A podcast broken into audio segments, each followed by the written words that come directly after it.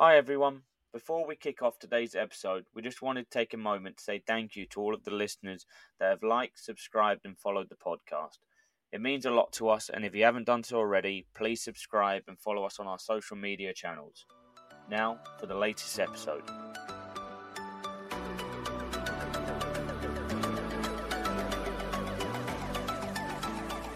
Welcome to Pitchside Perspective podcast with your hosts Stuart Sharples and Jack Kolazar.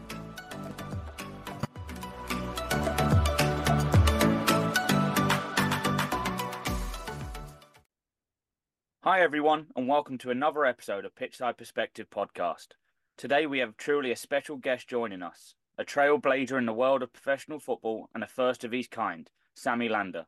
Sammy is not just your average coach, he's the pioneer of the groundbreaking role in football, the first ever substitution coach in the game.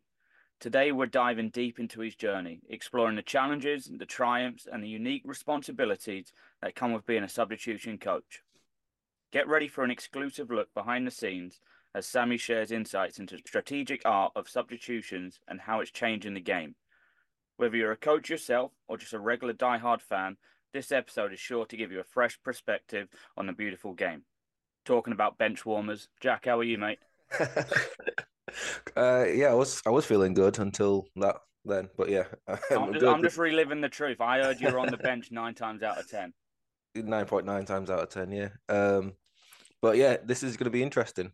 I think it's going to be a good one. Yeah, I'm really looking forward to this episode. It's uh, like we said, a a trailblazer and a complete new role that until a few weeks ago I hadn't heard of. So I'm really interested into hearing Sammy's insights. Um, but obviously we're uh, we're filming with a time difference this week again of uh, talking to somebody back home in the UK. So I haven't gone for a beer this week, but I have gone for a Peruvian, nice, silky, smooth coffee. I'm not sure about yourself. Uh, I have an Italian blend coffee. So a Peruvian um, and an Italian. We'll have we'll have a, a mixture of that. I'll, I'll, take that. So Jack, your turn this week uh, for the trivia question. Uh, I'm looking forward to this one. Your question's always pretty tricky, but uh, I'm hoping I can have a, a good crack at it this time. Yeah, trying to stay on topic. This week's topic is substitutions. So there have been seven players to score more than 15 goals after coming off the bench as a substitute in the Premier League. So, can you name the seven players that have come off the bench as a substitute in the Premier League um, and have scored more than 15 goals in their career doing that? Oh, I love this one. Keeping it on topic, and definitely uh, a few are springing to mind already. Um, but I think uh, I think I might need Sammy's help with this one. But uh, yeah, I'll have a little think and we'll uh, we'll come back at the end. Um, but no, really uh, happy uh, and excited to introduce Sammy. Sammy, how are you, mate? I'm very very well, thank you, Stuart. I'm excited to be here and chat football, chat substitutions, and uh, answer these quick fire questions that I've got some good answers for. Exactly. What what what is better out there than chatting about the thing we love in football, right? There's nothing better. So uh, no, really, uh, really happy to have you on. And yeah, as you said, Jack's uh, ready with his five quick so fire questions. Uh, yeah, the, the, five quick or not so quick fire questions. um, first of all, name. Sammy Lander. Favorite team. Boring answer, but I support managers more than I support teams. Okay, favorite manager. Uh, Gasperini, Bielsa, Ralf Rangnick. Wow. Um, favorite ever sporting memory? Um, it's a great question. Probably be personal, uh, where I've been involved in the in the game. So either when we achieved promotion with my hometown club Weymouth to to reach the National League, or when there was the first substitution goal as part of like this concept that I sort of created. Right, that's awesome. Yeah. Um, favorite ever kit? Great question, this, and I think it's so tough. And I suppose what I associate with these kits is almost like players in the kits, and that's what sort of draws me to them. Definitely. Um, so Barca '97 is is the one where I think of like Ronaldo, and and that that era is just yeah unbelievable. Yeah, the kit and the icon that goes along with the kit, I think, is a big. That's exactly it. Yeah, the player in the shirt. Uh, best player seen live. Uh, I've got two again. I've got Paul Pogba um, when he was at France. I watched him at Wembley play against England, and again, it was a bit of a younger Paul Pogba, but I really enjoy his style. He was very looks like a daddy long legs, but at the same time is the most in control and and so good in tight areas. Uh, and then the other one is Moussa Dembele for Tottenham. Um, we're lucky enough to watch him a couple of times, the CDM, and uh, he was just, yeah, he just it fascinates me to watch because I I sometimes think that he doesn't even know what he's going to do, and then he pulls out something that's that's unbelievable. Yeah, a couple of massively talented players there. I think uh, so maybe maybe not always the most consistent duo, but in terms of mm. talent and ability, they're they're right up there. A little bit more street football as well in a way. Yeah, and both both really strong physically as well. Yeah, Dembele yes, had I think yeah. one or two years where he was unstoppable, and I think it was just before he moved yeah. out to to Aja. He was awesome. He was he was looked at like the top top teams. He was a great player. Yeah, yeah, big fan. But uh, some interesting uh, some interesting answers there. I think some unique ones, which I, I like that rather than the I think every guest we've had has been Messi, Messi, Messi, and it's like no, we want we want the interesting ones. So no, Messi, Messi, and the Arsenal Dreamcast. Oh no, the Arsenal O2 uh, Burgundy. We've had that a few times. Yeah. that got to be different, otherwise you just blend in. Exactly, I love that. I love that. So, uh, so Sammy, I'd, I'd love to kind of start right back at the start of your uh, your journey, um, and if you could just kind of briefly like let us know how you kind of got from where you were to how where you are now. Uh, so I started. So I always played football. Um, it was always obviously my, my, main sport. Played other sports, did a bit of basketball and hockey, um, and, and, quite good athletics. But I lost the sight in my right eye. Um, had a car crash when I was 10, 11. Um, and that that sort of threw my whole physical development, you know, by by years really. And that that moment it would have been very very tough for me to sort of have a career in professional football because you know being on a pitch and I found this out when I played in a charity game for AFC Bournemouth was I was playing left wing back and uh, I, I, couldn't see anything out my right so made it made it very difficult um, to, to sort of see see the game and so for me you know it was always going to be a tough tough way to, to, to make a career out of playing football when when I'd sort of had that adversity so it was about what's the next best thing and for me, it was was coaching analysis, scouting, and that's sort of where my journey started, where, where I started looking at those opportunities. Well, that's definitely uh, definitely a, another unique story as well. Um, and you, you think right, you're playing on the left hand side, and you probably couldn't see that whole other side of the field. So wow, fair play to you. Yeah. Yeah, they could have at least they could have at least put you on the right so you could see inside a little bit. well, the thing is that I was I was in this team of AFC Bournemouth legends, and I, I didn't. I was only sixteen. I didn't quite have the authority to go in and ask ask some of the lads to take a back seat while I go and put myself in the position. so yeah, so from those those football playing days, um, was it a route of getting into the coaching side that kind of got the the bug of the love of the game? Yeah, so it started for me with recruitment. I was um, I was a scout up in Brentford um, just while I was doing my university degree at UCFB Wembley. Um, I was doing coaching and business, so that sort of just came alongside it, a little bit of scouting. Uh, then the academy closed, so I came down to Bournemouth, which is originally where I'm from, uh, and was offered an internship to go and do recruitment in their academy. Um, and then that materialised into a into a job. Um, so that that's where it started. But then as you start getting in the door, you start then get more opportunities to be like, oh, you know, do you mind doing this little bit of analysis work, or you know, do you mind going to scout the under 18 opposition and do a little bit of opposition work, and then it's all of a sudden analysis and oh, you know, coach has called in ill this evening. Do you mind, you know, stepping in and doing a session? And I think yeah, Bournemouth that Bournemouth Academy gave me an opportunity to almost experience all the roles. Um, as well as even things like sports science, you know, going to talk to those guys, nutrition, you know, administration, just everything in football. And that that's when I sort of resonated with with coaching the most because it was the thing that that I, I got probably the most buzz and passion from. How important was that that internship, right? A lot of I find a lot of coaches nowadays don't really want to push themselves for free or to go and like volunteer their time. But that internship surely for you was kind of like that foot in the door moment. Massively, yeah, because like at the time, like I, I, live in a tiny town called Shaftesbury. You know, there's a Costa, there's a Tesco's, the nearest football clubs, Weymouth, Bournemouth. You know, over an hour away. We're not blessed with opportunities in in footballing sense around here. So yeah, to be offered this opportunity at the time for me was like the biggest thing in the world. I couldn't believe that I'd been given this like unbelievable opportunity, and I, you know I've got to jump in and take it. And yeah, for me, it, probably where it started because I'm I'm even friends with people that that I met in that year and at Bournemouth now you know so so it's it's definitely built who i am today as a person as well oh, that's amazing and obviously you, you said you had a a variety of different roles at, at AFC Bournemouth, and it was a case of just like dipping your toes into different areas. Was there a, an area of of what you were doing that you thought, yeah, I really like that, or no, I'm not quite into that part, but I want to maybe do a little bit more of that? The two that stood out the most for me were opposition analysis. I, I found that really, really interesting to sort of just be given a brief. Obviously, we understood the AFC Bournemouth way, so to be given a brief of a team and say, you know, create a game plan about how we're going to beat them and present it back in a week. You know, that sort of thing for me, like, you know, lick my lips at that. That's such an like an interesting task for me to tackle. Um, and then the other one was coaching. Like there's just nothing like being on the grass, you know, fresh group of lads coming in, um, you know, or, or, females, you know, coming in to coach and um, having a topic, having a plan, being deliberate with how you achieve that, you know, all the little things that come sort of associated with it. It's just a real, yeah, it's a real, real buzz for me. Yeah. So I guess, like you said, it's learning different parts and and the coaching side and the opposition side, especially in today's modern game, go hand in hand with each other. The analysis side of the game is now so important, and there's been many coaches out there that talk about the the specialist roles that are out there, and obviously we're going to touch on it a little bit more later on, but.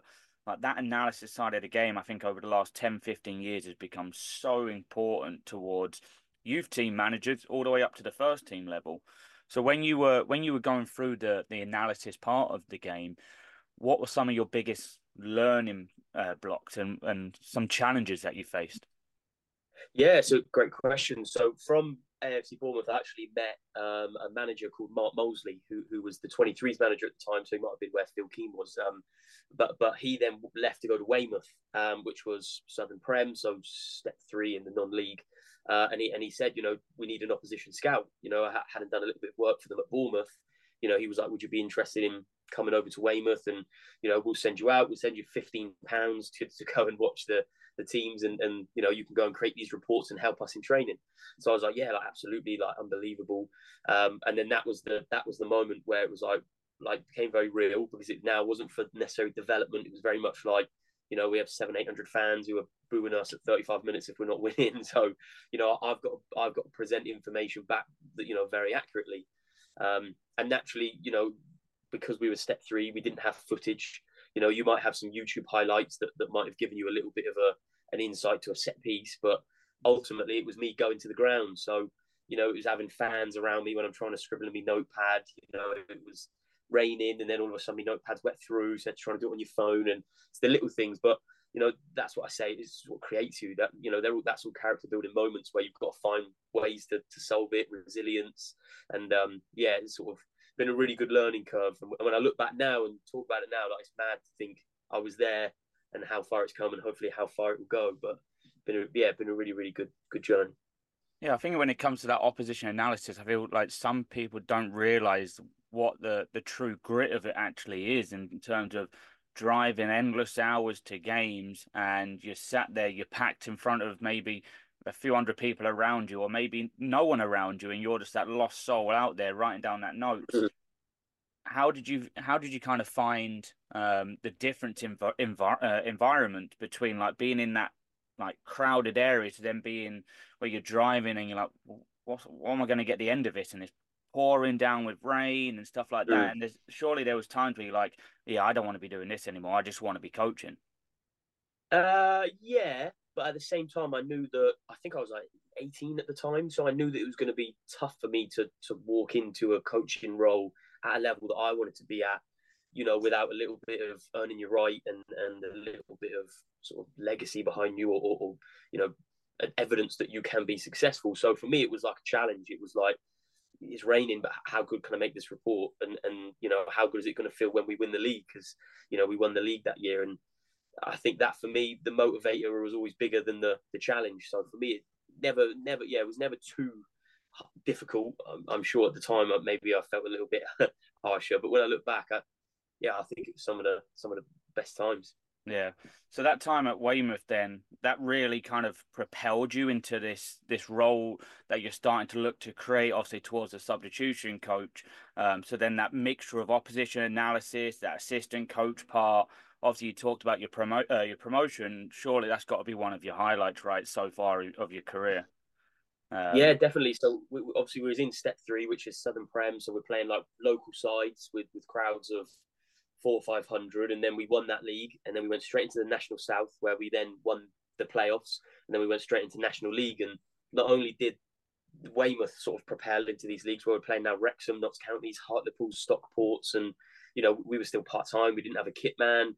You know, some of us were on like 30, 40 quid a week. You know what I mean? We are coming up against Notts County, and Bar- Barnet had about 50 grass pitches, and we we on a Tuesday we trained twice a week. We on a Tuesday shared a pitch with Blandford, the, you know, a local team. We didn't even have the use of a of a three G. So yeah, that came with its own challenges, but thankfully for me, I also did enough to, to get promoted within Weymouth. So I sort of went from opposition analysis to, to first team coach. So for me, it was as much as a promotion because I was sort of developing myself alongside you know Weymouth developing as well. So it was it was really really good. And then that last year where uh, I started getting named as a substitute because we, we, you know we couldn't fill benches and stuff like that.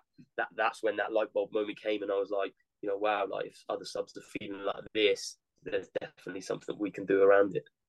Yeah, so it was interesting you mentioned that because I was looking during the week and you talk about your light bulb moment. I'd love to hear more about what actually happened, about how you were a coach, but you were named on the bench. So yeah, I would love to hear more about how that actually happened. Yeah, so we we uh, don't know if it happened in the US. We in England went through a thing called furloughing, where where certain you know we couldn't afford to effectively to keep players because we were in COVID, and like you said, we were part time anyway, so we were stringing everything together to try and make it happen. So we had to furlough some players, which meant we would have 13, 14 players. You know, we would have our 11, maybe backup goalie and, and someone who would be able to play three or four positions. And we were coming up against Hartlepool, who were a typically bigger side. Um, and we just wanted to fill our bench.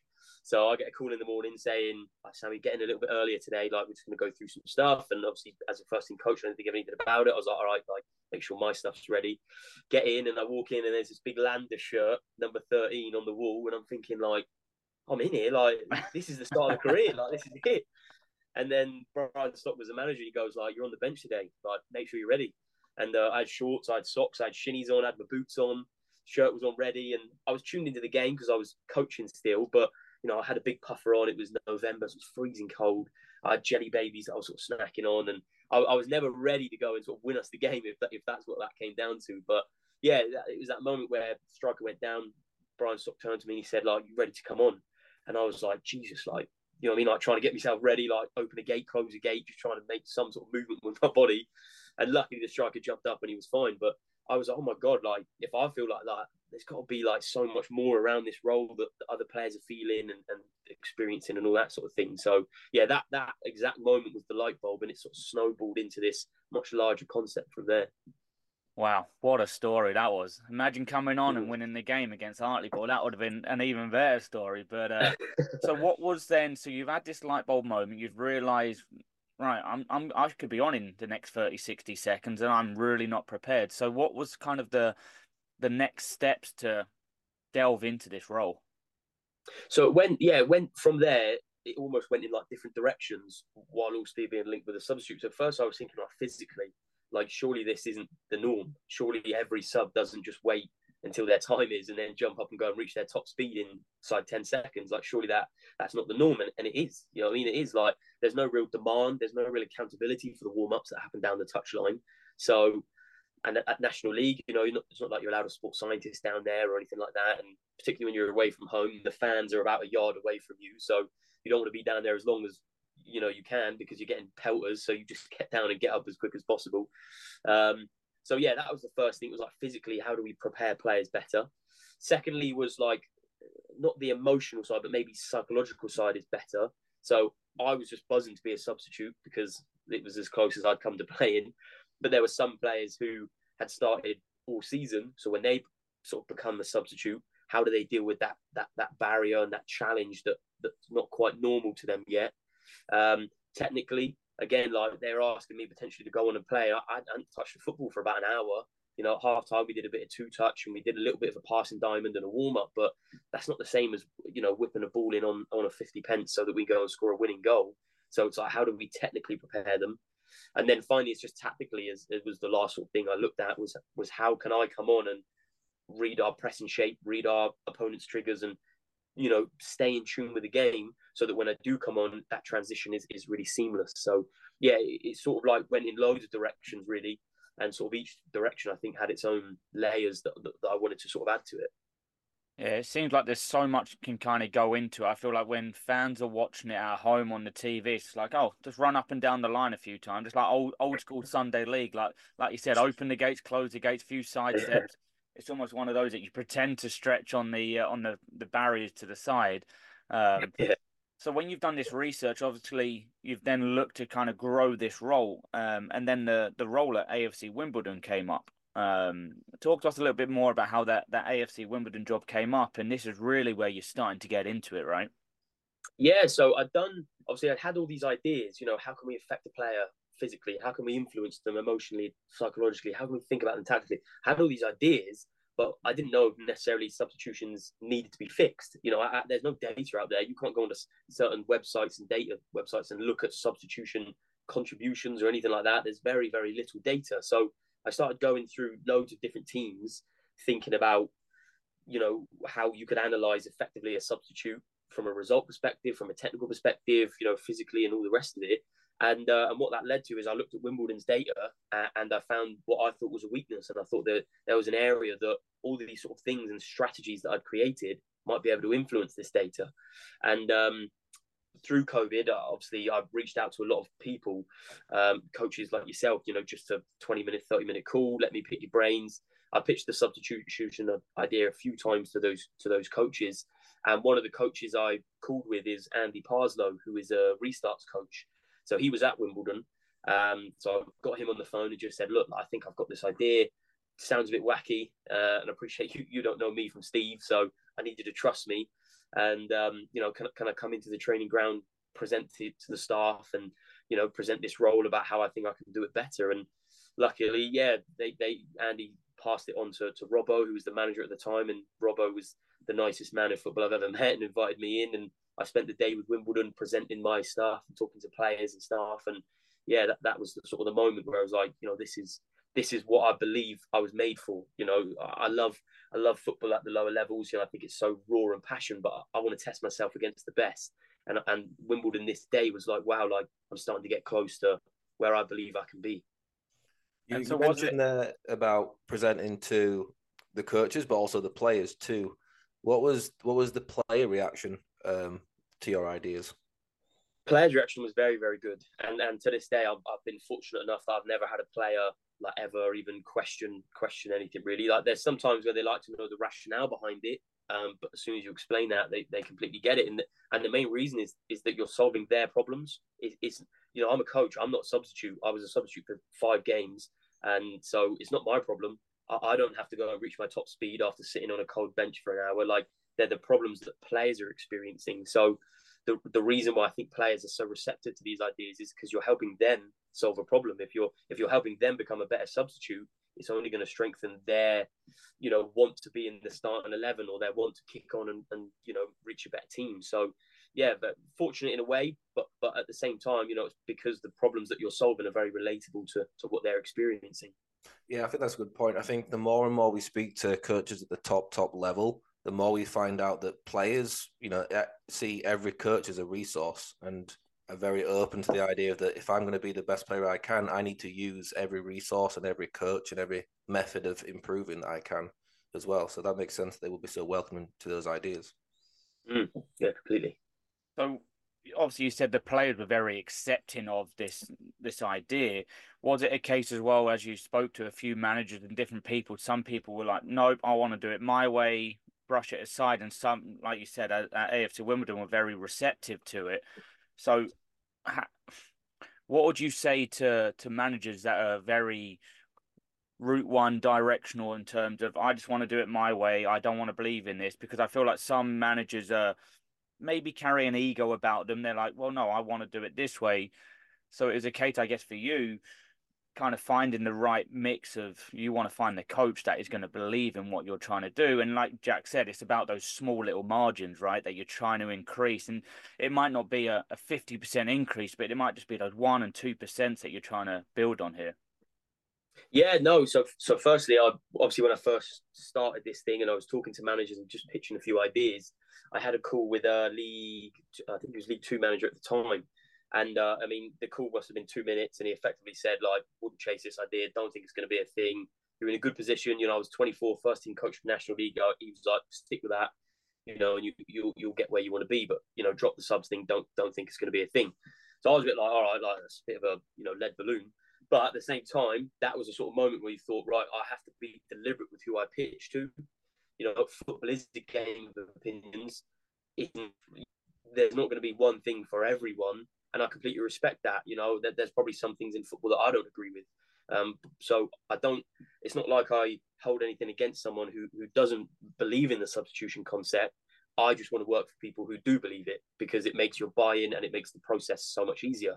So then I changed my approach a little bit and was like, well, think of forward-thinking clubs, think of forward-thinking coaches, think of people who are open and receptive, and your your Brentfords, your Brightons, your Southamptons, like clubs where they they want to be taught, they they want to have an education because they want to be the best they can with with the resources that they have, and so that's when again my approach changed and my and my style changed a little bit because a little bit more about being deliberate with who you are, who you are presenting to. So yeah, that, that, there's definitely been people who have who have resisted it, um, but but those conversations have never gone any further, and I completely respect that because that's that's football. You know what I mean? So I think that's that's it. And just referring to the one or two percenters, like again, I think I think it could even be bigger than that. I think you know if I tell you that I, I can get you four more substitution goals a season, and you turn four one one draws into four two one wins that's an extra eight points a season, I think, from from quick math. So, you know, that, that eight points a season in a Premier League's worth,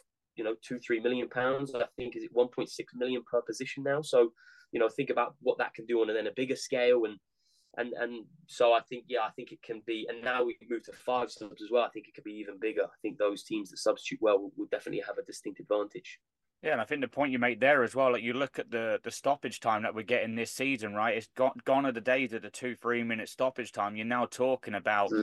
well over a hundred minute game if you're taking the first half stoppage and the second half stoppage. You're talking some mm. games finishing at like 97, 98 minutes. and as you said, if you go and get four goals in a season, that could be the difference between relegation, staying up, winning the league, all of that. It's it's huge. Um, so you got yourself into AFC Wimbledon as a substitution coach. What did your kind of like working week look like? Because obviously a lot of your your role is on that game day. I'm assuming. So what was like the build up? How did that look for you? Yeah, so it was. I, I had roles to do in the week, and again, like to to bring it back a little bit. When I was at Weymouth, I was a coach. You know, that's the thing that buzzes me. So as, as much as I love this substitution thing, I'm a coach at heart. I love being on the grass. I love like sessions and topics and, and the way that you can design it. So for me, Monday to Friday would be trying to get involved as much coaching as possible, you know, in terms of even if it's just being a lino for the small sided game at the end or, or lino for the tactical or, you know, feeding balls into the keeper as something, any role, you know, I'll be all over because I just want to be on the grass surrounded by people like Robbo, who, who's a fantastic coach and, and taking notes and learning from the language he's using, the sessions he's using, and that sort of thing. So um, Monday to Friday will be a little bit more traditional in the sense of a coach, um, but you can still be observant of players. So, for example, if we had a we had a game on the Saturday, player gets left out, a little bit of an attitude.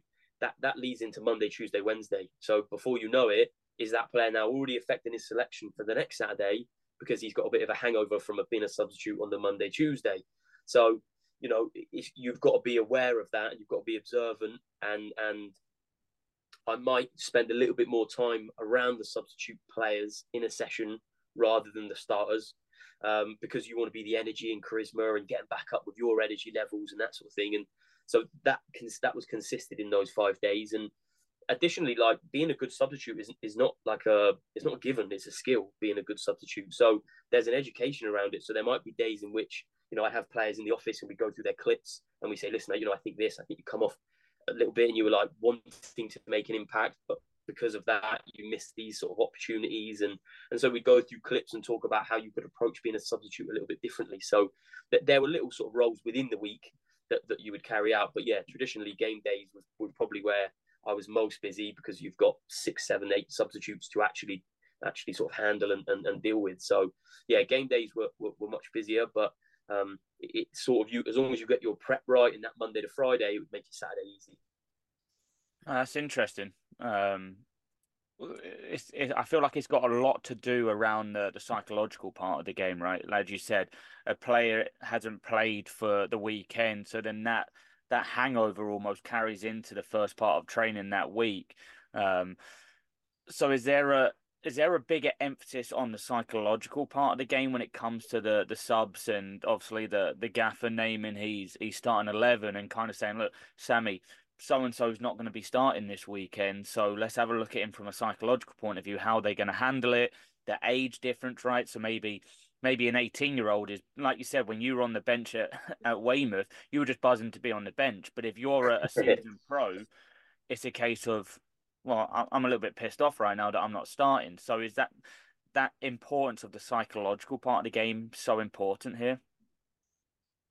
Massively, yeah. And, and first on that, I think each club that I've been into have a favourite part of the concept. So Wimbledon and Robbo in particular loved the psychological aspect of, of the role. He loved that there was someone that the substitutes could go to or the finishers could go to. He loved that I was energetic. He loved that I have you know a bit of charisma and positivity and, and and and would try and uplift the people that I was with. And so he enjoyed the fact that I could be the energy, but a little bit harsh at times, but understanding. You know, but I've been into teams that around this concept just much prefer the data side of things and, and don't want to know about the psychological. They just want to know how to make data driven substitutes better. So there's different aspects to it, and it depends on the club and the manager and, and the culture that's been created.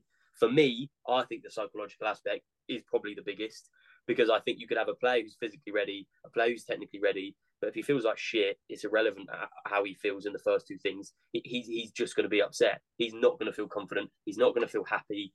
Players who are smiling, in my opinion, are always the, the better players, are always going to play better, be a better version of themselves. So for me, it's about how you sort of create that and, and make that happen. And, and you're absolutely right. Like there's been some 35 year olds who who don't necessarily see substitution as, as that bad because because they played the last 10 games so they get a token substitution game for rotation injury whatever and, and they're ha- more than happy to just buy into whatever process i've set up the 18 year olds 19 year olds who have just played every single under 18s game every single season have now come in and realized that they're going to be on the bench for 10 games and might get a couple of minutes at the end of each one that's a big transition for them to sort of go through so um, yeah it's it's dependent with each player because there was also an example where we had 30 year olds who had started their whole career and, and now physically starting to struggle a little bit. So had to be a little bit more careful about how we played them. So they were substituted a little bit more often.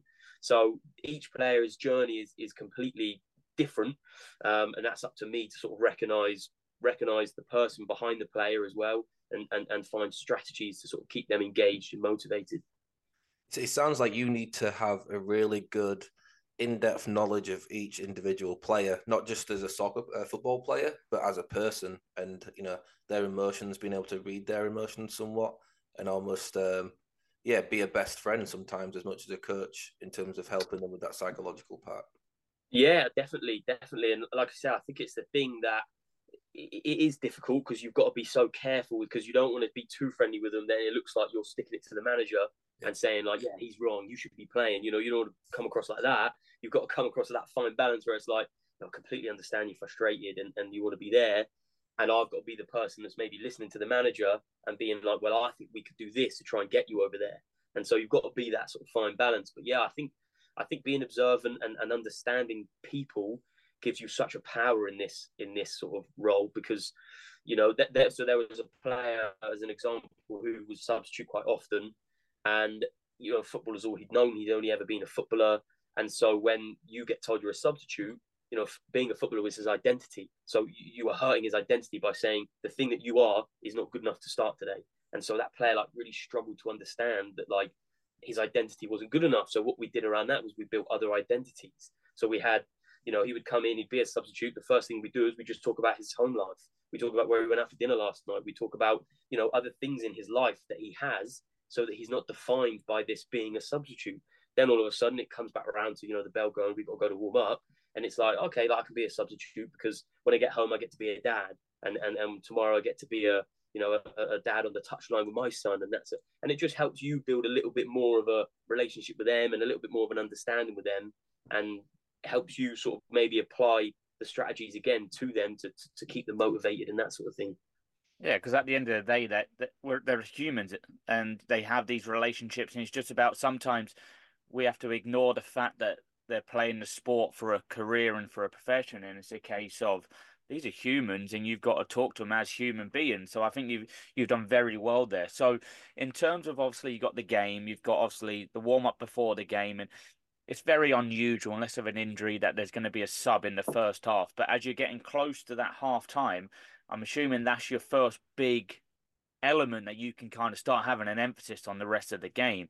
So kind of if you can talk about like that half time and what you can be doing there and then what kind of happens in that second half as it's getting towards that famous 60th minute and the subs start playing a mind what kind of is the the role that you're you're partaking in that's getting it going what's the process yeah so it's a good question and uh the thing i would say is the process for me starts friday morning so there's already a process uh, that started and completely underway in terms of Gaffer's done tactical shape and without saying it, he selected an 11 that he thinks going to be there, and the other 11 are a little bit like RC because they know they're not in the 11 that the gaffer's working with. So that immediately is already where the process starts, and I'm in there giving energy, keeping them going, maybe chat, do a little bit of extras after. So so that process has sort of already begun. In terms of the game, yeah, half time I think is is the most crucial 15 minutes of that game that I think you'll get because it's the only chance that you get, like you said before, the magic 60, magic 72 minute, the thing that managers talk about, to, to make these players as ready as possible. You know, in a physical sense, in a tactical sense, and in a technical sense. So, so without giving away too much, because you've got to be a little bit careful about the concept. But um, you know, you, you want to make sure. I always say it's like driving. When you do your first gear change, like you're thinking about doing it. When you do your 101st gear change, you wouldn't even know when you've done it it was just one of those natural things where your instincts intact with, with in line with, with your knowledge. And so how can you use half time to try and tap into that to be like, when you come on, that's not going to be the first 40 dive you've made since Friday's training.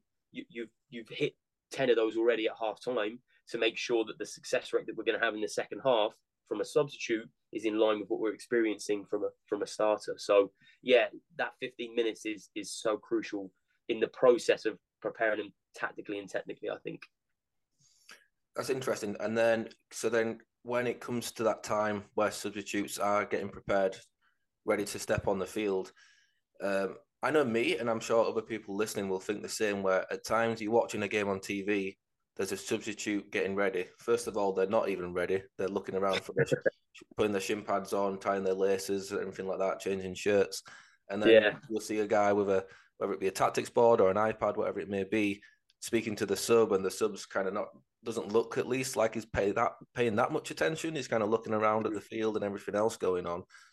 Do you think that those players, do when you see that, do you see that and with a critical eye and think that's not right, that player isn't ready, and they're they're not prepared to step on that field, or is that just us as a fan watching and maybe thinking the wrong things? Yeah, no, I think I think it could be a little bit of both because, like you said, the the person behind the player might be someone who responds to chaos really well, and and when the manager comes around and says you've got ten seconds to get ready, that might be the way that they like to deal with that situation. For me personally, I think there's a far more structured way you can have that.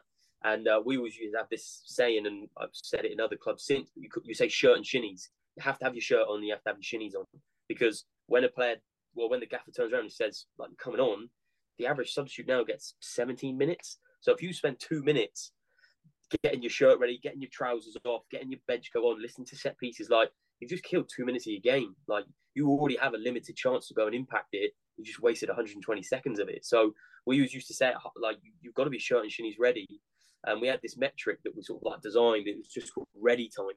And it was how long it took for the manager to say, this player's coming on to get through like the the transition of getting ready, coming to me, going to set piece coach, and getting to the gaffer. And you know, we, we managed to bring that right down where it was, you know, uh, well, I think we got to a point where the average was about thirty seconds because the quicker you can get that player ready, the easier it is for them to a receive information that you're trying to tell them. So I used um, went into I went into England 21s and presented and, and referred to I can't remember what player it was now. Uh, it might come to me, but talking to a player who they said he was coming on and he had someone pulling his jumper off because his jumper got stuck around his wrist. He was trying to talk to the set piece coach literally in his face. He was trying to reset pieces. He was trying to do his shinnies and he was like in this like position. You just think there's no way that he's taking any of this in. You know what I mean? And and I think that's a process. And I don't think again it's detriment to them. I just think I don't think many people would do well in that situation. So Absolutely. it's creating a process that, that makes that transition for them into that game so much easier.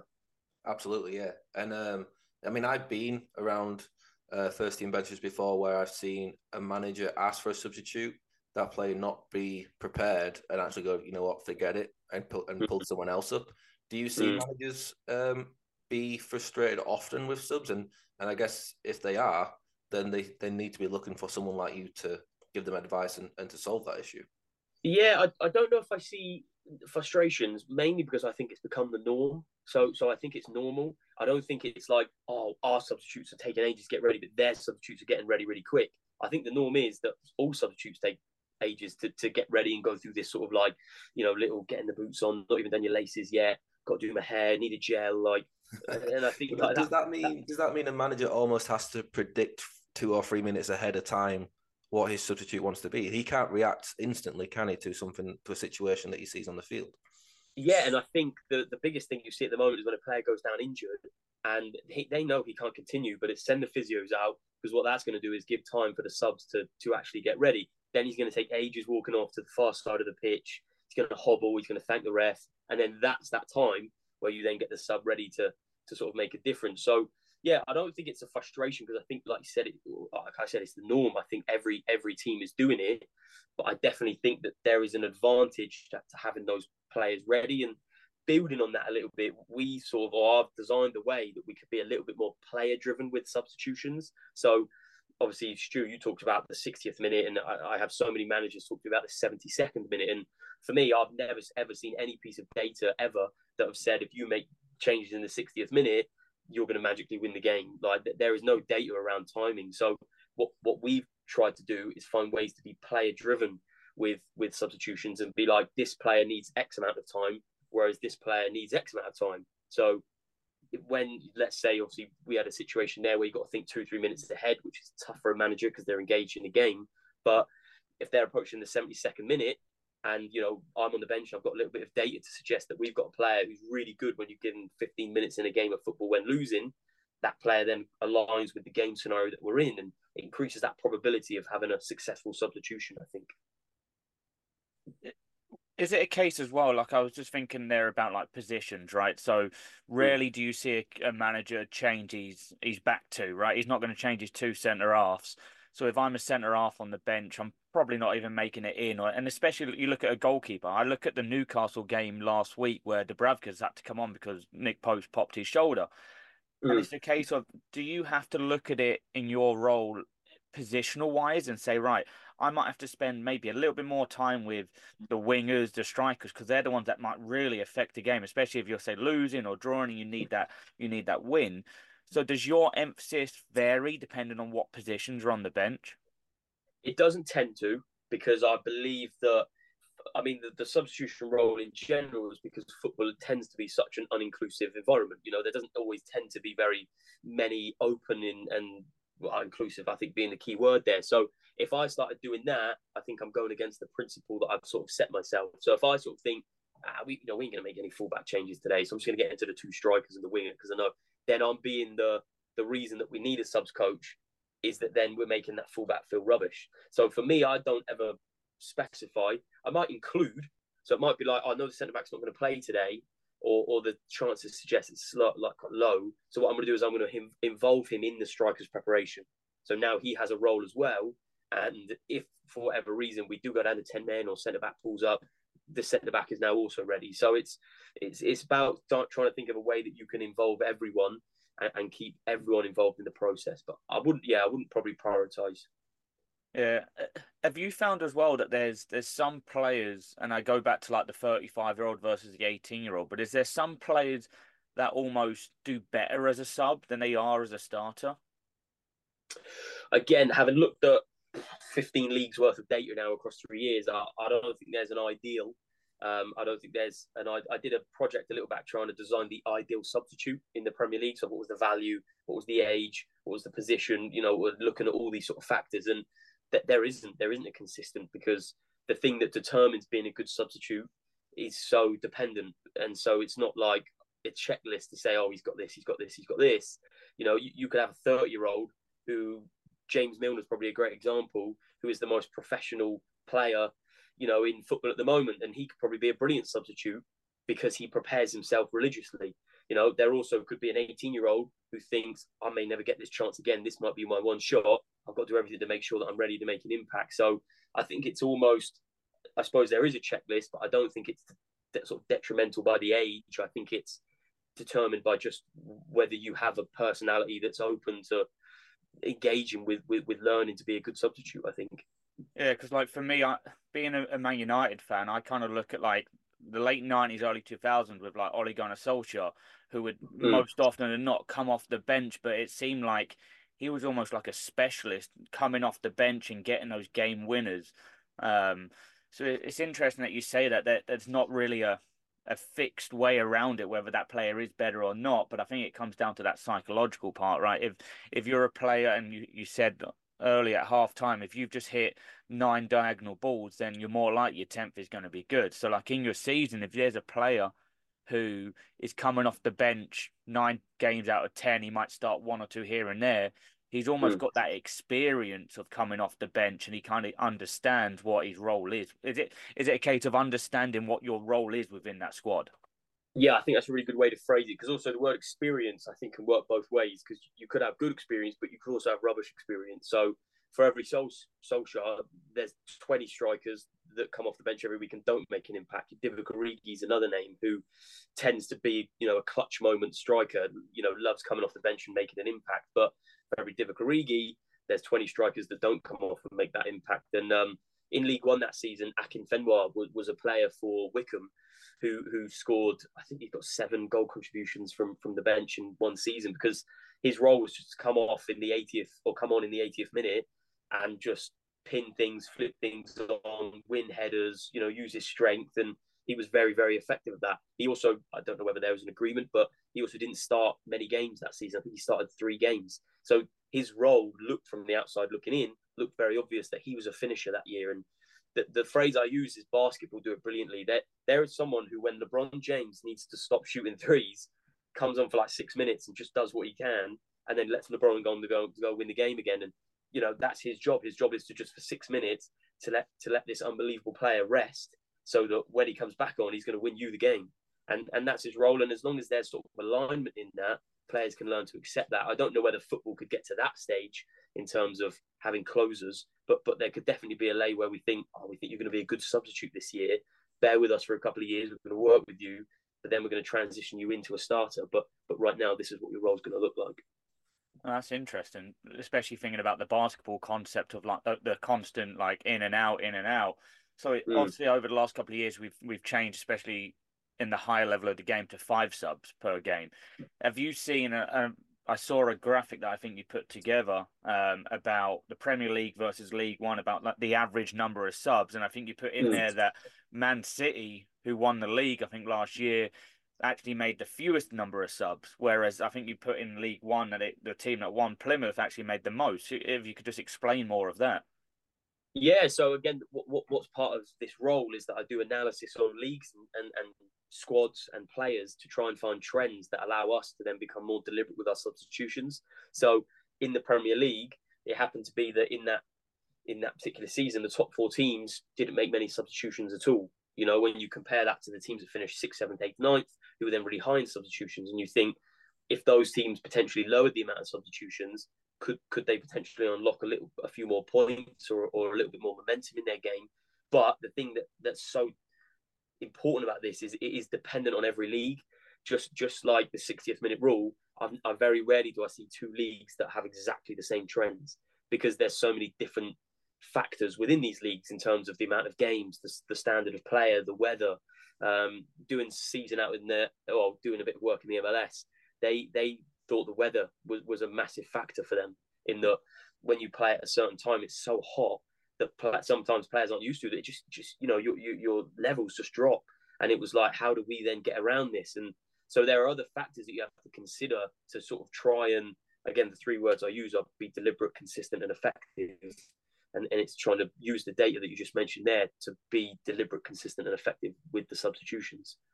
So I think that key word you said there, right, about being effective. I, I have a few Everton fans who are always on Sean Dyche's case that he's never sub, he's never subbing in games, but it's a case of you've got to be able to substitute effectively, not frequently, not just doing it for the sake of it. Oh, I just want to, I just want to get that player in for the sake of it. It's about being effective.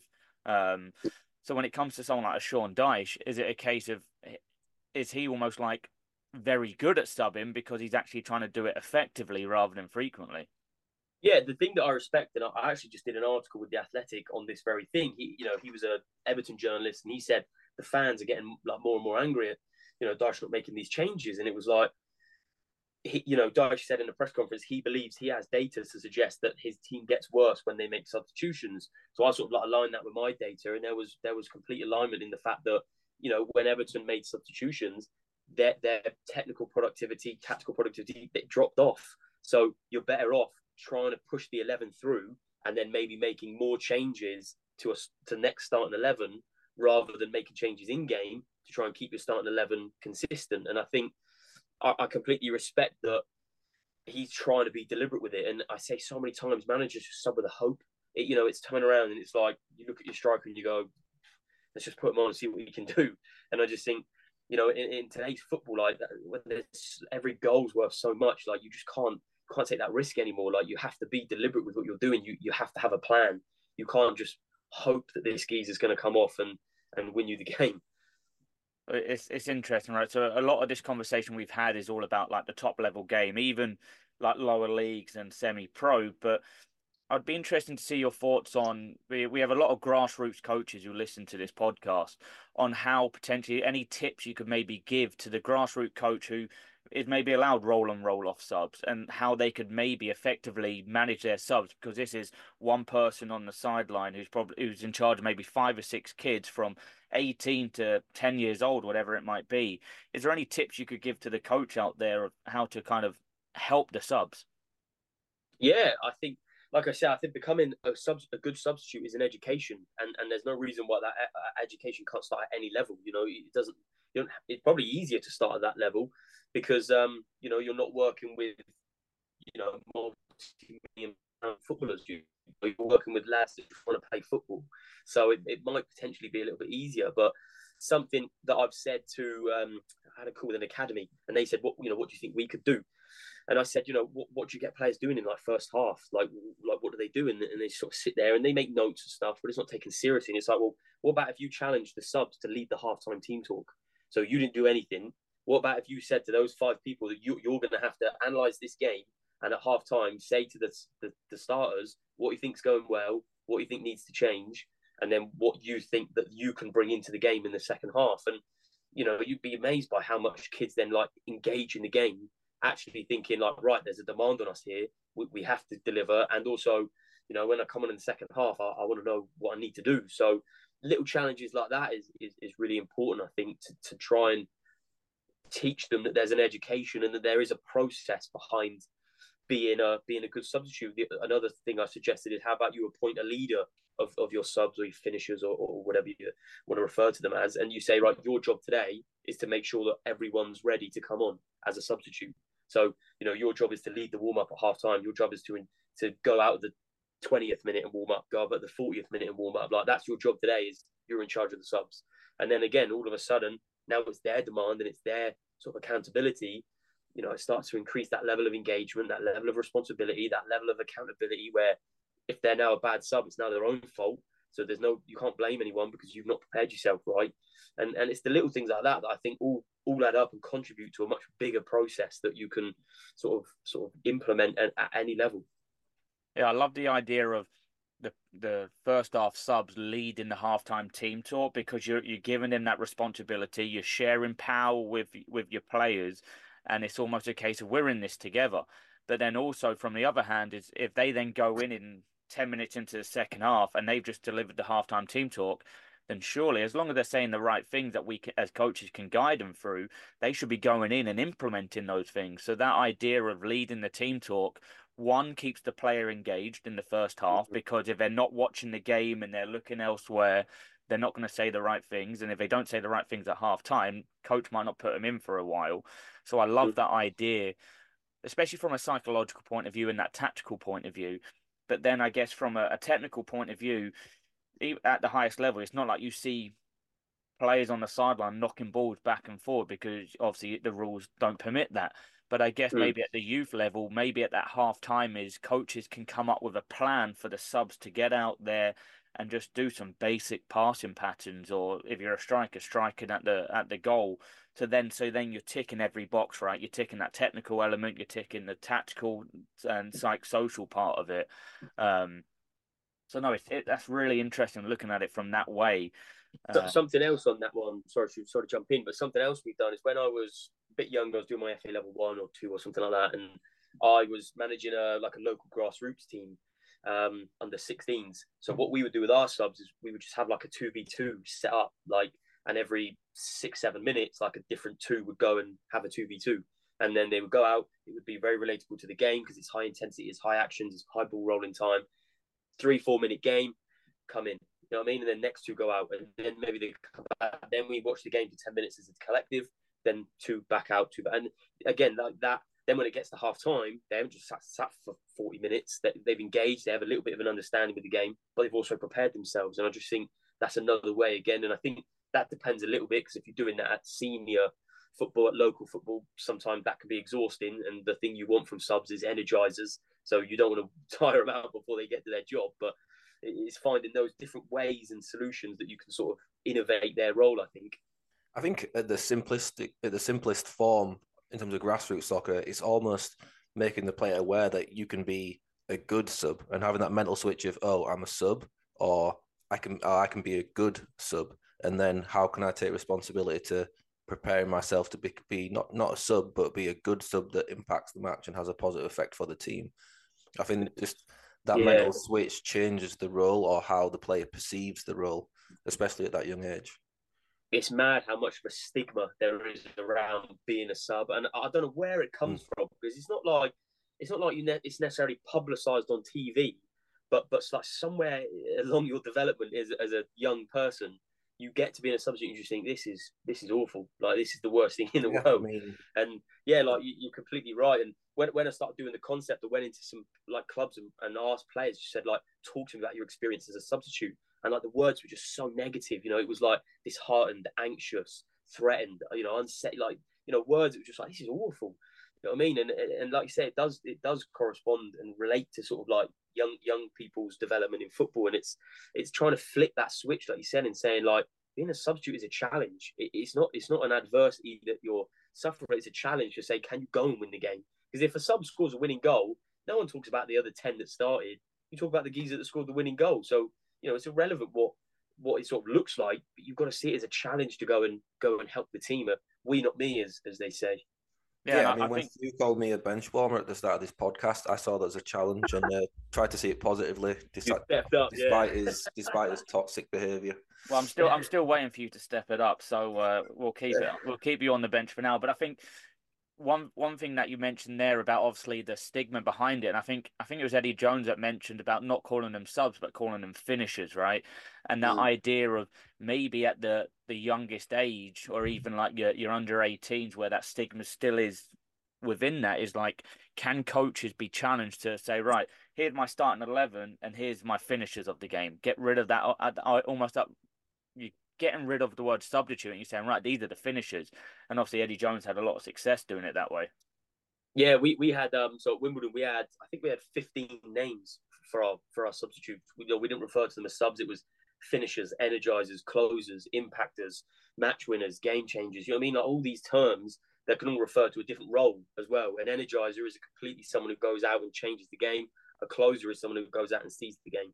So there's a, there's you know you can relate that as well to an education. It doesn't just have to be give them a name. There can be a little bit of rationale behind it, and and I completely agree that. Again, I think now finishers is starting to adapt the, the same stigma as substitutes because it's starting to be used so much. So it like I think it needs that next level of like closer, energizer, match where it needs to be like another layer. But yeah, I think I think there's definite value in that. And when, when we were at Wimbledon, the Twitter page that, that would say that get like the lineup at the beginning of the game would always start to use finishers rather than substitutes in the. That's really cool. The, yeah, and it was it, it was a real change of culture. And again, when you talk about like good sporting moments, you know, to think that like Sammy Lander from Shaftesbury had a League One club changing their Twitter, you know, name for substitutes, like it's crazy to think that you can have that impact. But you've got to believe in what you're doing, I suppose. No, I think uh, I think you've done some tremendous stuff already in such a short career, let's say. But I think you've got so far to go, and I think we're uh, the name Sammy Lander is going to be uh, a, a world-renowned name in a, in a few years to come. Um, but I got kind of a a question that I've always been wanting to ask about subs, and I think that you might be able to answer this. Obviously, at the highest level, you've got players who get appearance fees. So, is there players on the bench that are going, Gaffer, get me in? I might get an extra couple hundred quid here, or I might get a couple of thousand. Is that the case, or are, are players kind of quiet with that part? So, I'm actually working with a team in the US at the moment um, around being deliberate with the contracts that you design for a substitute.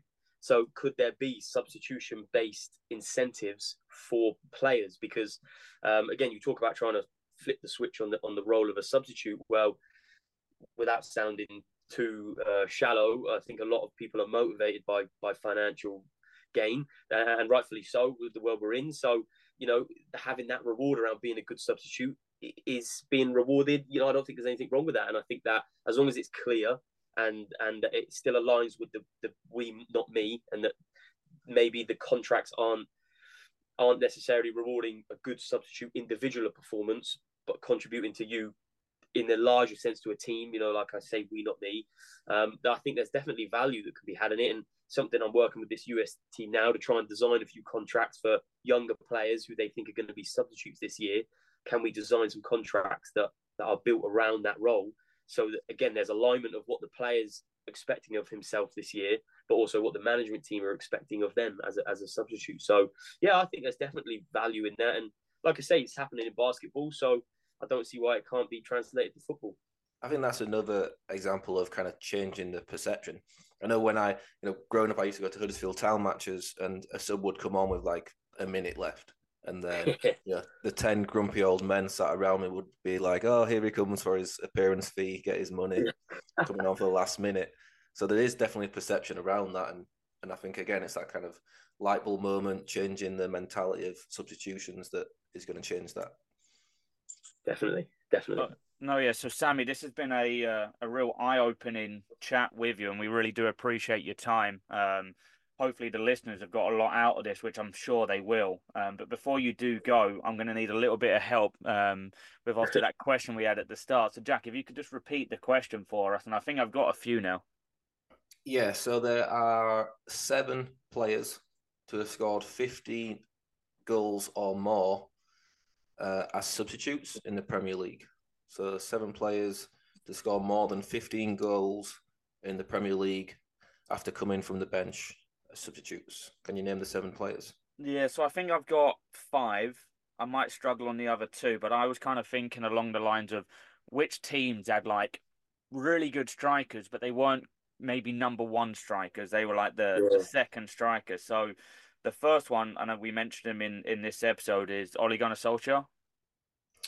Correct. Ole Gunnar Solskjaer, 17 goals. So then another United player who I love this player when he came on, he was what we said as that that energizer was um, Chicharito, Javier Hernandez. Yeah, Javier Hernandez, nineteen. Yeah. yeah, nineteen as well. Wow. In in probably a lot. In probably how many seasons did he have at United? Know, Maybe yeah, four. less game. Yeah. Um, then a favourite player of mine who I think this this might have came more at Liverpool, maybe even his Stoke days. Peter Crouch. Correct, Peter Crouch. Sixteen goals bit of longevity in there as well helped with that one. So then the next two were just kind of stabs in the dark. The one player was just because of his long tenure in the Premier League, and that was Jermaine Defoe. Did he do it? Um, yeah, Jermaine Defoe. Um, actually, number one, the most goals off the bench. He has 24 goals as a substitute. Oh wow! Interesting. Um, and then my only other guess was a player that I think should have probably started more games and doesn't get the credit he deserves for being a top player, and that's uh, Olivier Giroud. Correct. Oliver Giroud. Olivier Giroud was number two with 21 goals. Um, but the other two, I'm struggling. Sammy, I don't know if you if you've got any that pop into your mind. Uh, no. So my my football knowledge when it comes to stuff like this is atrocious. Well, I, I always have quizzes with my mates, and I'm always, I yeah, I always get found out. I'm just trying to think now, like with those names we mentioned, Divock Origi would be up there, but just because of his, his longevity of his career, I don't think he would have got enough to get over 15. trying to think of big teams that, like you said, had that like extra man that, that wouldn't necessarily be the, the main focal point, but but enough yeah. to just chip in across a few I think years. if Divock Origi keeps playing, he's probably on track to be on this yeah. list. I think it'll be a few more seasons. Go on, and Jack. Who are the um, other two? So I'll go through. I'll go from seven to one in order. So number seven was Peter Crouch with 16 goals from the bench. Number six was Kanu, 17 no, goals from the bench. Boys, well, it? Yeah. Absolute cult hero, Kanu. Wow. Uh, 17 goals from the bench. Uh, number five, Daniel Sturridge. 17 wow. goals from the bench. Yeah, because he, he had a while of not really being able to establish establish himself as a starter at you know yeah Chelsea, Liverpool, Man City. So uh, that would make sense. Number four was Ole Gunnar Solskjaer with his 17 goals. Famously scored a hat trick off the bench as well. One of only seven players to do that. Uh, number three was Javier Hernandez, Chicharito, the little P, 19 goals from the bench. Number two was Oliver Giroud, 21 goals from the bench and number one was Jermaine Defoe, 24 goals from the bench. Wow. That I would say, Jack, that's probably one of your best questions you've had, and I think the I think the listeners are going to enjoy that one. Um, Hopefully, it gets me off the bench. well, I'm I'm going to change. You're not a bench warmer anymore. I'm going to you're going to be like a closer. Okay. Yeah, seeing the game out. I'm glad to see that you're learning, Stu. Yeah, exactly. You're seeing the podcast out. Um, I'll give you the final word. You can say goodbye at the end. Um, but no, Sammy, from both of us, um, really thank you for your time. This has been a, a, a, really interesting chat, and we, we wish you the best of luck, and hopefully we'll uh, we'll see that your name in the in the headline soon, um, as we already have done. Um, but no, thank you very much. No, thank you very much both for, for the opportunity, and um, like I said, it's, it's great chatting. So um, yeah, I'll be looking forward to listening to it back. And I, when I play back, I'll, I'll, pretend I know the answers to the to the question at the end.